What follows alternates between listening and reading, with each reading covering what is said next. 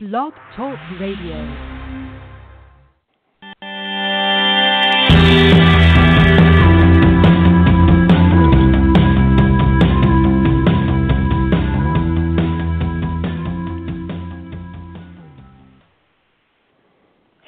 This is Pat Salber with the Dr. Weighs In on radio or on podcast, uh, to be more accurate.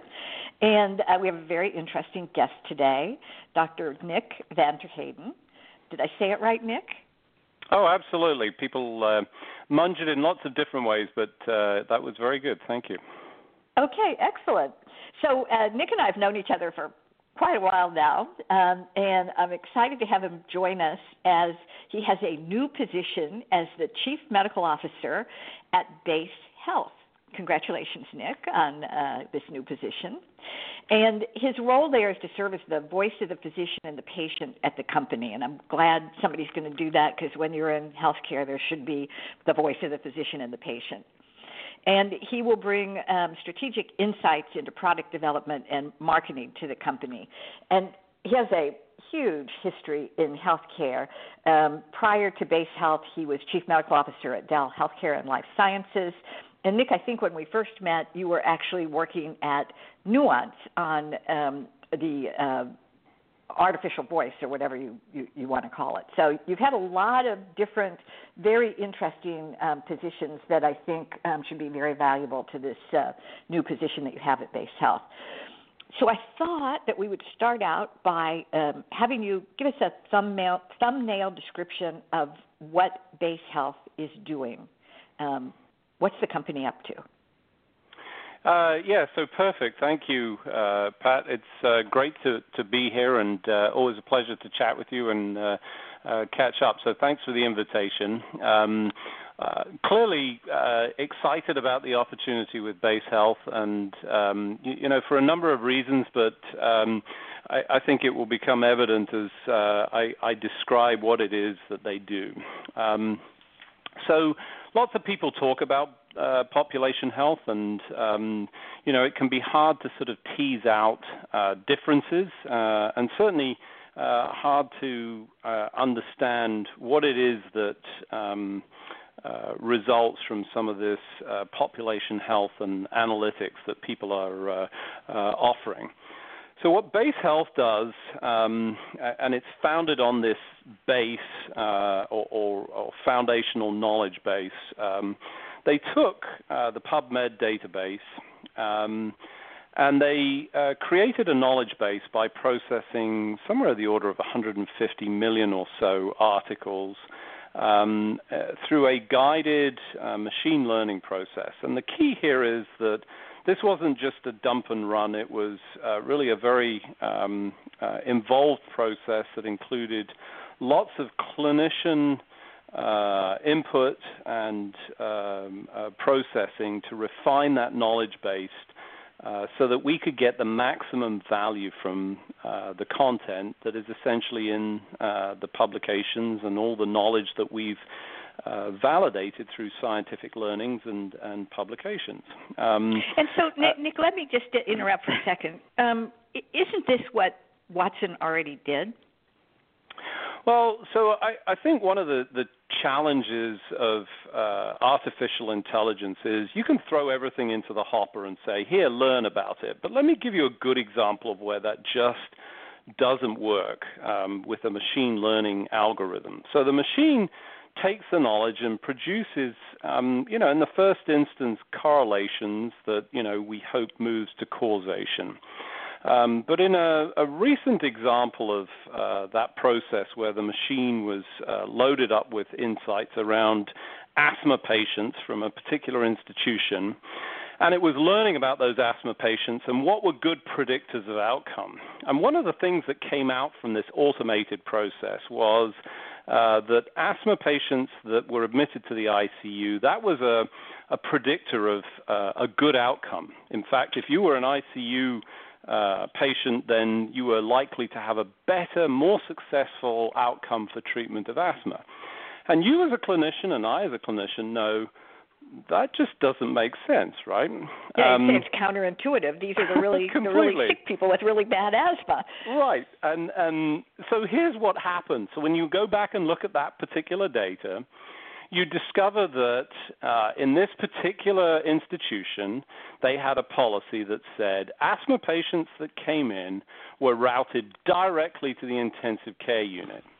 And that was because they knew that they were at greater risk, and the the, uh, the interventions uh, required required a higher level of skill, higher level of um, clinical interaction, and as a result, they got better care and more intensive care by being in uh, the intensive care unit. Um, but the machine didn't understand that correlation, didn't have that data, and came up with something that was patently false.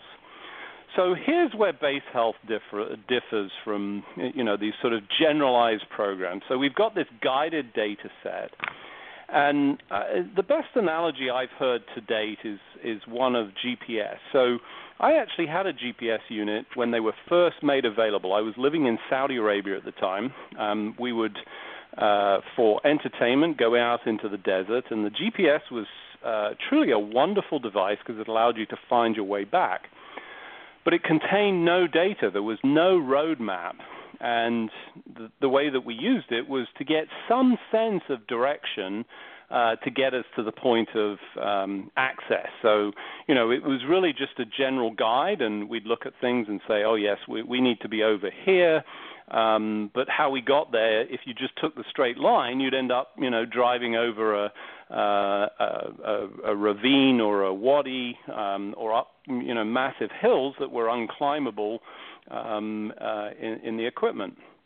Like the early days of, of some of the, the programs that we had on our cell phones, where you ended up, you know, at a at a dead end, and where you wanted to be was across the freeway, but you couldn't get there.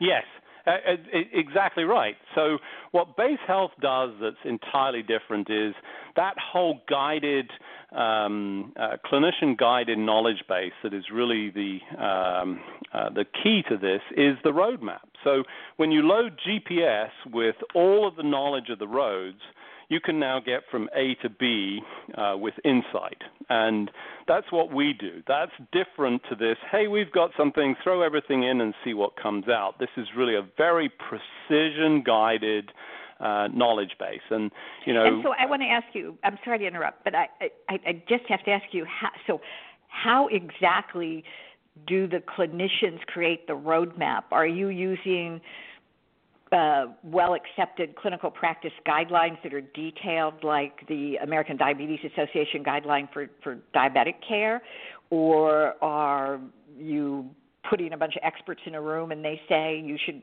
you know, take a left at the next corner? How, how explain the process to us?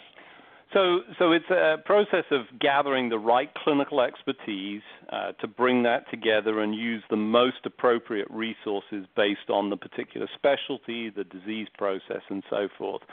So, you know, where there are practical and accepted standardized guidelines, those can obviously be incorporated. Where they don't exist, using, um, you know, and I hesitate to use this word when we talk about clinicians, but consensus. And, you know, you can reach consensus over uh, treatments and, you know, uh, uh, remove the outliers, um, uh, you know, from a protocol.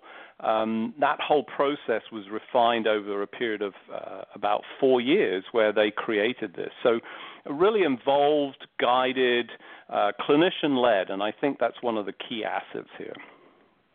And and you used a variety of clinicians, or was it a small number of clinicians who happened to work for the company?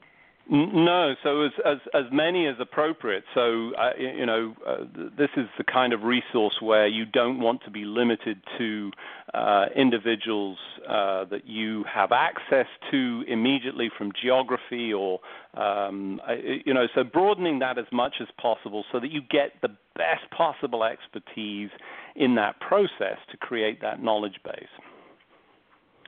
Okay, um, so now you have a knowledge base that's got a, a roadmap of, say, for example, how I would go from a diabetic foot ulcer through an infection to an amputation, or hopefully maybe even avoid the amputation. So now, now you have that roadmap.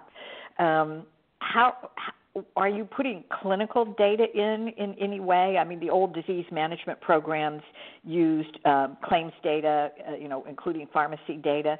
Um, h- how are you getting at um, the, the clinical aspects? So, so this is the next sort of aspect to the, uh, the, the the difference and the value proposition that I think is you know very unique in this space. And whilst many people talk about this population health, we've focused on a, a very narrow sort of corridor um, and specific patient group. So I think there's lots of focus on the what, what are, are, typically termed high utilizers, um, you know, very sick patients in in your uh, risk pool. Um, they typically are high risk. Uh, they're typically costly. Um, and you know, uh, fairly well identified specifically on claims data, which tends to be the majority of the sort of inputs that people uh, use. We took a much broader um, approach to this, and claims data is useful, but we don't limit ourselves to claims data. We'll pull in electronic medical record information, pharmacy information, laboratory information. Some of that may be in the EMR if it's not, you know, connecting the dots, as it were.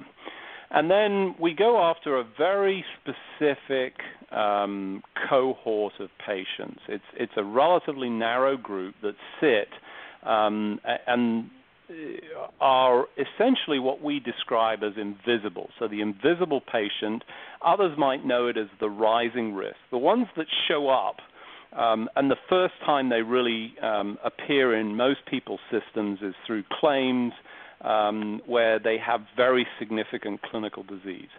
And from a clinician standpoint, that's that sick person that shows up in the emergency room who, if you'd seen them three months, six months, or you know at least some point before um, a significant clinical event or catastrophe occurred in their healthcare um, uh, uh, delivery, um, we could have played some intervention and either mitigated or potentially even prevented.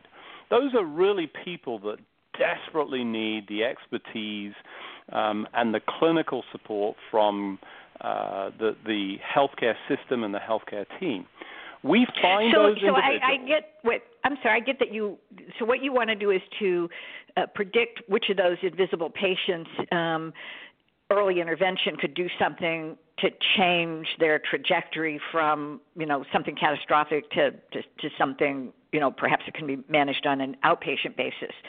And people in the past in in the old days of disease management and even once it got relabeled population health management um, tried to do that with the tools that they had they they would look at you know um, certain measurements that uh, that weren't done. For example, this guy hasn't had his hemoglobin A1C. This guy hasn't had his, you know, creatinine uh, measured or whatever. So they they tried to do that with kind of closing gaps. Um, how how are you how are you guys doing it? Um, you're using I mean t- claims in EHR and lab and so forth are all things that other programs have done. What what else are you using? Are you using genomics or information if it's available about someone's microbiome? Uh, how how are you going to really take this to the next level? So let, let's, let's put genomics to one side for a second because we do talk and, and do have uh, a, a, wealth of data around that. But I want to put that to one one side and focus on what's available today. So an awful lot of this information is available, and or at least there are some insights. So we have a wealth of data. We're just not looking at it with the right lens. And you know, you're right. So if a patient shows up and they have lots of missing data, and especially the rising risk, they tend to have lots of gaps in the data. So, what are most of the traditional uh, population health programs that are looking for these patients do? They take the average and insert that in for that patient. Well, the reality is there is no average patient. You know, just based on the distribution, that's a very poor model uh, to use. So we've developed an entirely different model. Again, part of this machine learning, artificial intelligence.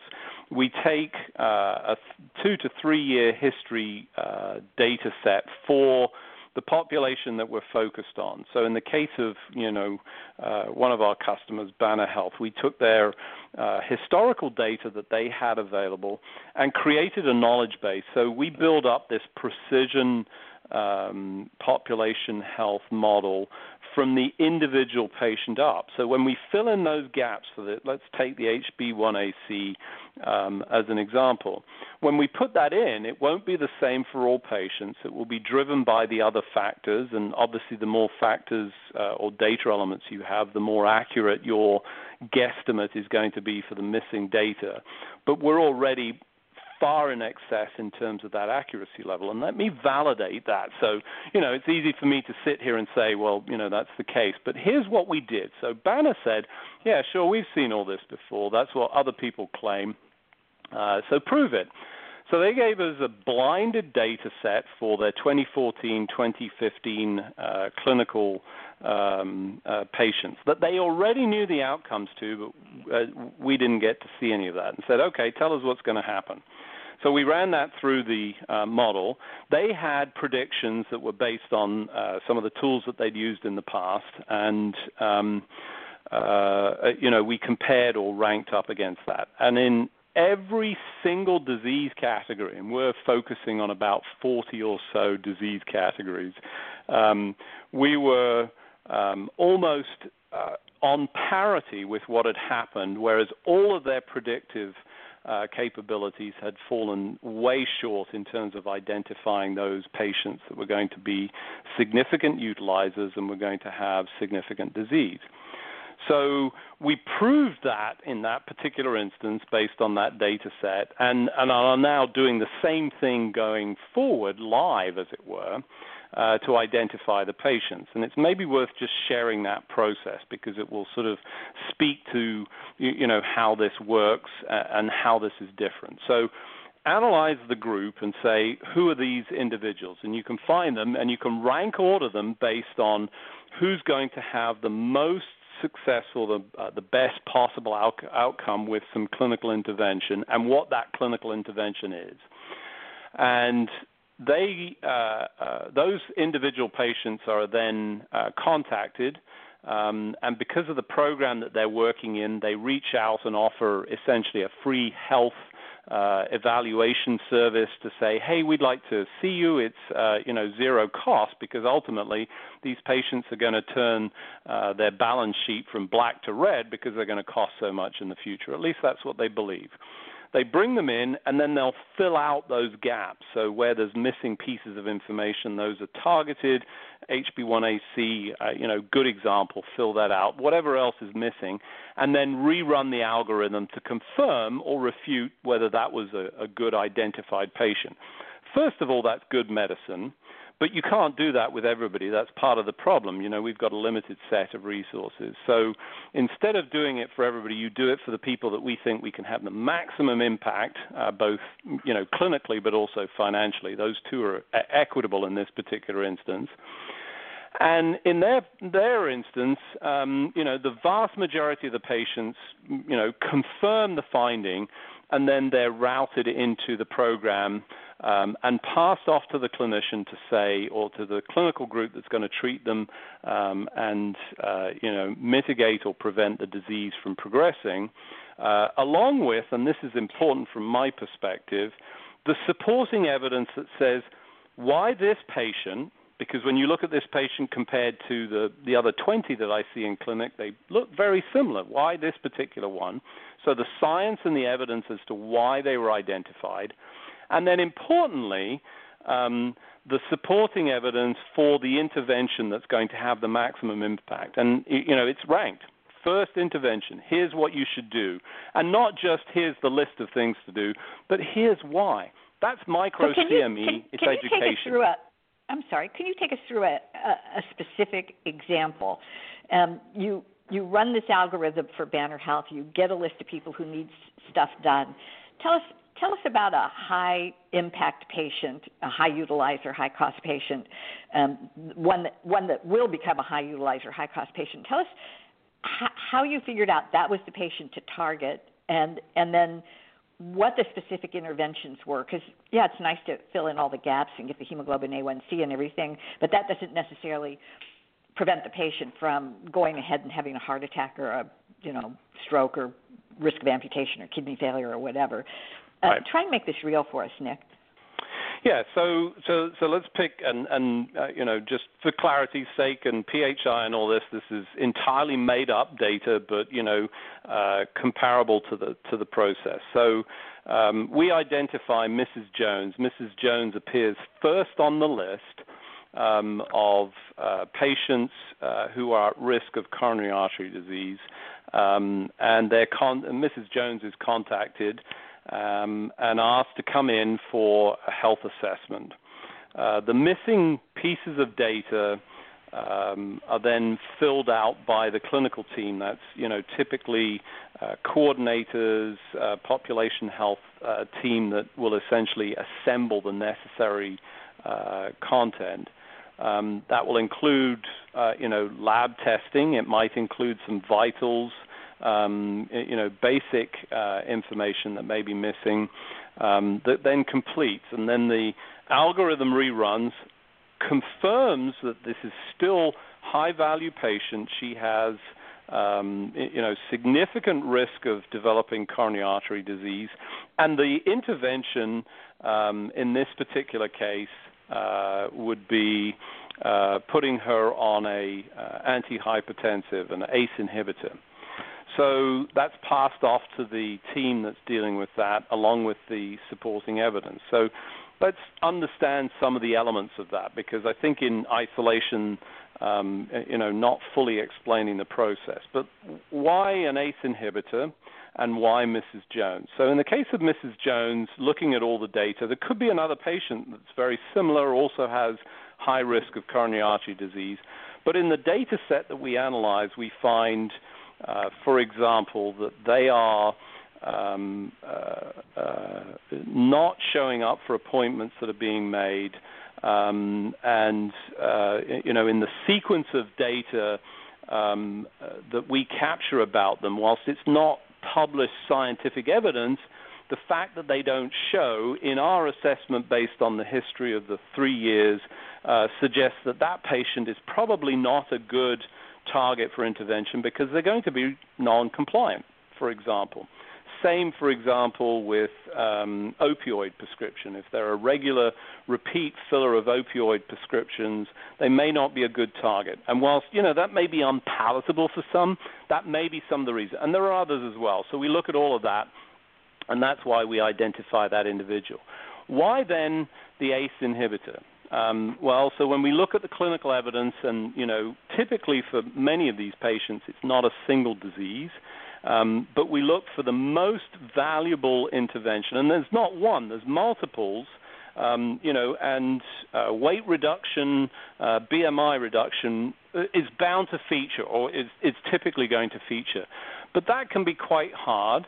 Um, it's also very difficult um, uh, to to actually action with some of these patients, and by the way, is going to take an extended period of time. We're looking for a quick intervention. So, based on all of the knowledge, the science, uh, the validated uh, um, uh, data that we have in the evidence uh, evidence data set um, this one intervention will save you. And then we put a money, there's a value to it that says, in this particular case, if you can get this patient onto an antihypertensive compliant, um, we're going to save about $20,000, for example. That's a big, significant opportunity. And then each of the patients subsequently will be similar, but there'll be less savings, uh, or, you know, uh, it, so it goes in rank order the maximum saving, the maximum intervention at the top. So I want to and that's great. Uh, it, but it sounds like you're actually, in a way, cherry picking. You're picking the people that are the ones that are going to be the easiest to uh, end up with a good outcome. I want to come back to these patients that, that kind of got discarded because because they were tough.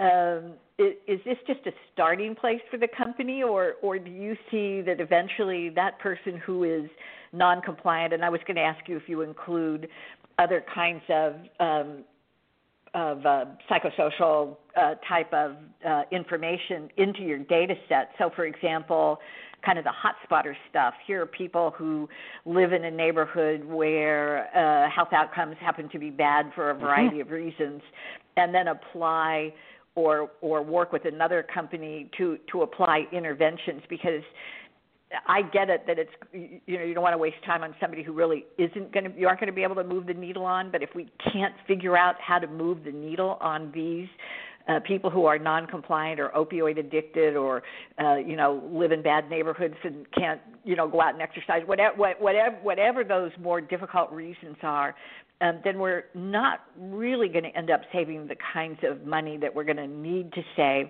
in order to apply these kinds of interventions across you know the population of, of the entire country. So, so that's exactly right. So, the, the, the first point I would make is that we don't discard them. We just say that from from our perspective of the focus of what we're trying to do. So, remember, we're answering a very narrow, specific problem, which is how do you turn an at-risk population? So, let's take Medicare Advantage as an example, and turn it to a profitable activity. And I know sometimes people get upset about profit, and you know I could even be one of them coming from the NHS, which is nominally free. It's actually not. You know, it troubles me that people perceive things to be free, but they're not. And the reality is we have a limited block or a limited set of resources. So it's not that they're not interesting, shouldn't be treated, none of those things. That's absolutely not the case. I would be deeply troubled if that was the case. But what we're doing is saying we're going to focus on this very narrow set um, who we understand based on the science. We can identify and deliver this specific saving that adds up to a huge amount. They're the ones that essentially cause lots of cost, and we know that that intervention would be successful. But for the others, could we, should we? Absolutely. But let's do them afterwards because if you aren't profitable, you can't persist. I, I mean, that's the harsh reality of healthcare. It's not free. We have to allocate our resources. But hopefully, as we get better at this, and one of the things that I think this will do is induce a level of trust and much more of a, an interaction with the health system that's similar to, um, uh, you know, the Boeing engineer that sits in Seattle that communicates with the captain on a flight from San Francisco to Tennessee and says, "Hey, I think you've got a problem with your engine over here. Um, number two's running a bit hot, let's say." Um, we're doing the same kind of thing, but we're going after those specific patients and offering positive intervention to change the course or the outcome so that they don't become high cost. So that's the financial implication. But by the way, that's entirely equitable to clinical outcome so if we don't induce all of the, the high cost, we're actually saving them disease, saving that catastrophic descent into coronary artery disease and uh, congestive heart failure, and all those things that come with that, um, you know, change in, in health status. So they improve, and then we didn't spend that money. Now we've got more money to spend and invest in the other patients. And some of those groups are well addressed. The high risk groups, I think, are already addressed even some of the, the very low risk where, you know, we've got healthy outcomes and healthy programs. And, you know, you're right. Some of this is, is um, SDOH. It's, it's the um, uh, daily living activities, your zip code, all of those. How can we impact that? If we can free up the resources instead of dealing with this catastrophe after catastrophe, so not doing wellness care, but, you know, you know actually sick care – we can change the equation and now we can invest and actually get more value for all of these other patients. So it frees up resources ultimately. So uh, we're just about out of time, but I want to oh, close oh, then really? with. yeah, time flies when you're having fun. But I want to close with uh, what what's always my most important question is this all sounds really good but how do you know that it actually works, that it actually is altering clinical courses, and that you're actually saving money? And um, not just because maybe you've done some internal study, but have you got any published studies that get closer to proving that what you've described that sounds great is actually doing what it's supposed to do? Yeah, so no, we, we absolutely do. Um, we have uh, several publications, uh, you know, in well-respected journals that essentially outline this. We've also got, uh, you know, uh, uh, marquee customer that is using this, that has validated it against their data and proven this out. So um, we've got a, a, some uh, publications in PLOS One that talks about the utilization of some of this data and the prediction. And you know, I, I, said I'd come back to genomics, and I know we're out of time, but I wanted to mention that the foundation of this was originally genomics. The problem with that is that that data is not available, and it was very hard to insert in, um, you know, for the gaps. So we're focusing on the data that's available, but as soon as the genomic data comes in, we're already positioned to be able to articulate the impact of that as well. So yeah, we've got published studies, uh, scientific uh, uh, journals, uh, as well as customers saying this actually works. This is uh, changing the equation and allowing us to be uh, essentially surviving um, this at-risk world that we've essentially created with the ACOs and so forth. And well, so I said it was the last question, but I do have uh, one more question. All of this sounds really, really expensive. Um, how are you? How are you funded? How are you able to pay for the development of this amazing clinical tool and um, all the new people that have been uh, hired? Uh, are you and and not just how are you funded to get to where you are, but um, how are you doing now with customers and revenue? And we'll make that the last question. So um, I, I, we have a model that charges uh, per member per month. I think the value proposition is so positive in terms of the return on investment. Uh, you know, that's the beauty of this and, and the beauty of focusing on those patients that cost the most. If, if you prevent that, you can essentially justify this on a, a return on investment very quickly and easily. As far as the current financial status, uh, you may have seen the announcement around the uh, uh fundraising uh, round uh, Series C Uh, that was successfully completed that allows us some uh, scope to be able to build out the team and expand the team to uh, get the message out, um, as well as obviously having our marquee client and other clients and several others that we currently have in the pipeline that for us, you know, will continue to allow us to both deliver and also uh, develop and um, you know expand this offering uh, so that it's not just those um, uh, you know limited group of patients. Well, uh, this is all really exciting, um, and uh, I appreciate you taking the time to explain in great detail um, how much more powerful this approach is than the kinds of approaches that we applied in the early days of population health management, which certainly were a big step forward compared to the way I was trained, and probably you were trained to practice medicine, which was you just saw the patient that was in front of you, and if they weren't in front of you, you never thought about them. So you're um, trying to make this invisible patient visible and help to um, prevent um, bad outcomes be, because you can now apply. Uh, hopefully meaningful um, clinical intervention. So it's all very exciting, Nick, and I really want to thank you for joining us, and uh, I hope you enjoy your new journey with Base Health. Thanks very much, Pat. It's always a pleasure to talk to you, and uh, especially one of the great uh, leaders and innovators uh, in, in, our space. So, uh, always delighted to spend time with you.